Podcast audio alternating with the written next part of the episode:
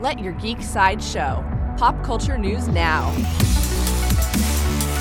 Hey, this is Ashley Victoria Robinson, and here are your daily geek headlines. In Star Wars news, director Rian Johnson has given a definitive answer about his new Star Wars trilogy. Sadly, fans will not be seeing a Knights of the Old Republic trilogy as many have eagerly speculated. Beyond that, Johnson has not revealed any further details about this upcoming project. In X Men news, 20th Century Fox has released the first teaser poster for the New Mutants film, an X Men spin off with a twist of horror. The poster has clear references to the Nightmare on Elm Street films and hints at the horror with screaming portraits of the young heroes. In Marvel Media News, Marvel has announced its partnership with Stitcher to create a 10 part serialized and scripted podcast called Wolverine The Long Night.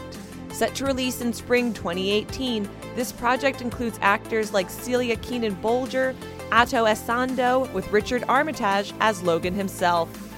In comic book television news, writer Rick Remender has tweeted that the pilot for Syfy's Deadly Class series has wrapped filming. The drama will be based on Remender's graphic novel of the same name, following the story of a high school full of assassins.